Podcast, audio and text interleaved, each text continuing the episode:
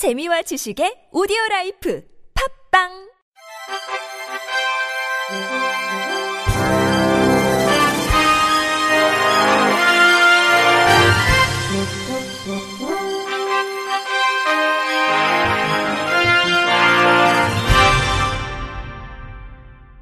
청취자 여러분 안녕하십니까? 6월 첫째 주 주간 K, B, I, C 뉴스입니다. 장애인 단체들이 오는 7월 장애 등급제 단계적 폐지를 앞두고 장애인과 가족의 삶을 근본적으로 바꿀 대책 마련을 정부에 촉구했습니다. 전국장애인 차별철폐연대는 지난 4일 세종문화회관 앞에서 기자회견을 열고 장애 등급제 진짜 폐지를 위한 예산을 확보하라 고 주장했습니다.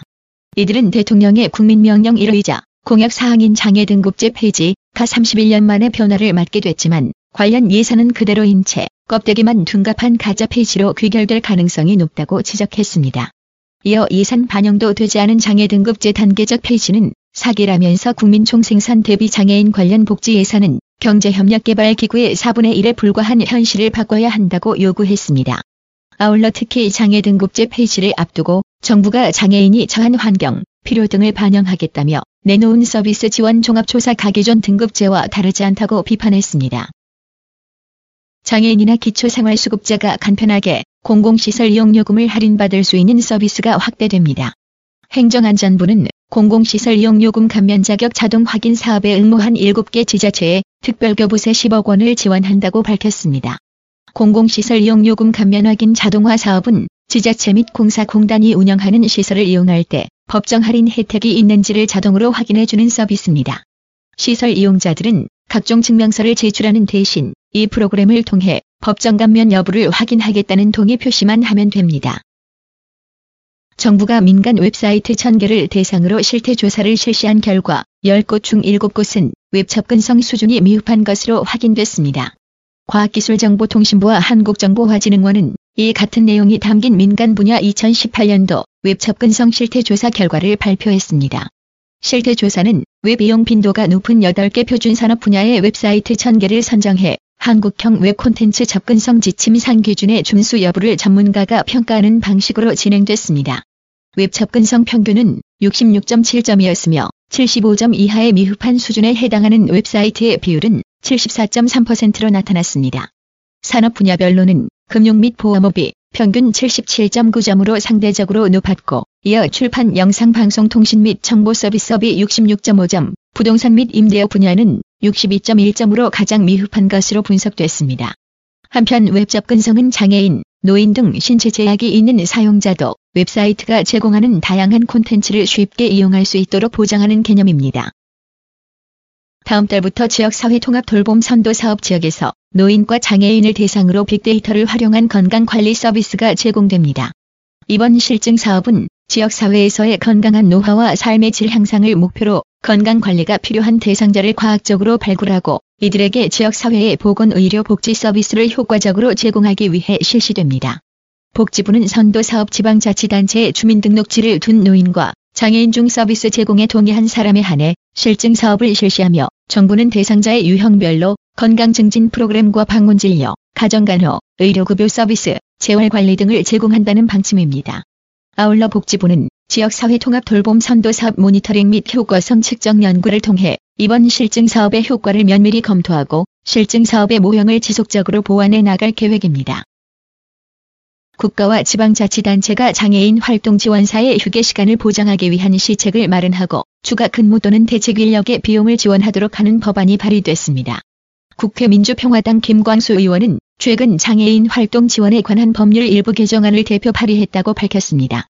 김 의원은 장애인 활동 지원사의 휴게시간 보장이 의무화됐으나 업무 특성상 일률적인 휴게시간 부여는 현실과 부합하지 않는 측면이 존재한다며 활동 지원사의 적절한 휴식권 보장은 수급자의 안전 보장과 함께 양질의 서비스를 제공할 수 있는 만큼 휴게시간 준수를 위한 구체적인 지원 방안 마련이 시급한 상황이라고 지적했습니다.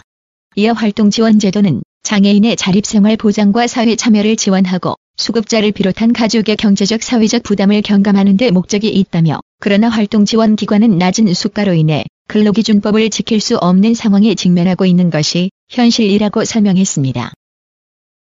실로암 시각장애인 복지관이 이달 1일부터 15일까지 3주간 매주 토요일마다 전국 시각장애 교사를 대상으로 특수분야 직무 연수를 진행합니다. 이번 연수에서는 시각장애인 교사의 교직 활동 영역을 넓힐 수 있도록 바리스타 과정, 베이커리 과정, 전통 타악기 과정 등 3개의 과정을 운영합니다. 또 연수에 참여하는 시각장애 교사의 연수 효과성을 높이기 위해 시각장애인에 대한 이해도가 높은 강사를 초빙하고 참여 인원 수에 해당하는 지원 인력을 배치해 체계적으로 연수를 운영할 계획입니다. 한편 올해로 6회차를 맞은 실로암 시각장애인 복지관의 특수분야 직무 연수는 서울특별시 교육청으로부터 특수분야 연수기관으로 지정받은 뒤 2017년도부터 시행됐습니다. 중앙장애인 권익옹호기관과 보건복지부는 누구나 활용 가능한 장애인 학대 신고 and 예방 교육 자료를 개발했다고 밝혔습니다. PPT 형태로 제작된 교육 자료는 장애와 인권 장애인 학대 장애인 학대 현황 사례로 보는 장애인 학대 장애인 권익옹호기관의 역할 속의 장애인 학대 신고 의무와 신고자 보호 등의 내용이 담겼습니다. 자료는 중앙장애인 권익공무기관 홈페이지 자료실에서 내려받아 장애인 학대 신고 의무자를 대상으로 실시되는 장애인 학대 예방 교육에 활용할 수 있습니다. 장애인 학대 신고 의무자는 장애인 복지법 제59조의 사에 근거해 직무상 장애인 학대를 발견할 가능성이 높은 22개 직군에 신고 의무를 부여하고 있으며 사회복지 종사자 및 사회복지 전담 공무원, 의료인, 교육기관 종사자, 상담소, 보호시설의 종사자 등이 해당됩니다.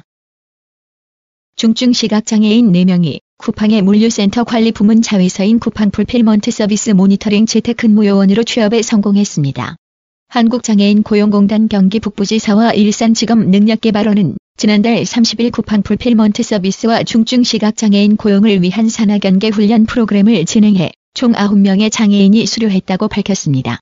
그동안 대부분의 업체에서 진행한 재택근무는 전맹 시각장애인이 배제되곤 했지만 이번에는 중증 시각장애인이 수행 가능한 직무를 발굴해 전맹 시각장애인 위주로 팀을 구성하고 산업 연계 훈련을 통해 직무 다양성을 탐색하는 시도로 실시됐습니다.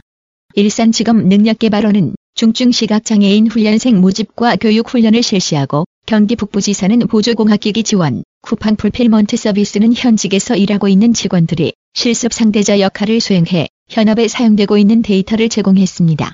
이번 산학연계 훈련을 통해 채용된 김 모 씨는 전맹이어서 취업을 반쯤 포기하고 있었는데 화면 읽기 프로그램을 이용해 업무가 가능하고 이동이 필요 없는 재택근무 형태라고 해서 좋은 기회라 생각한다고 전했습니다.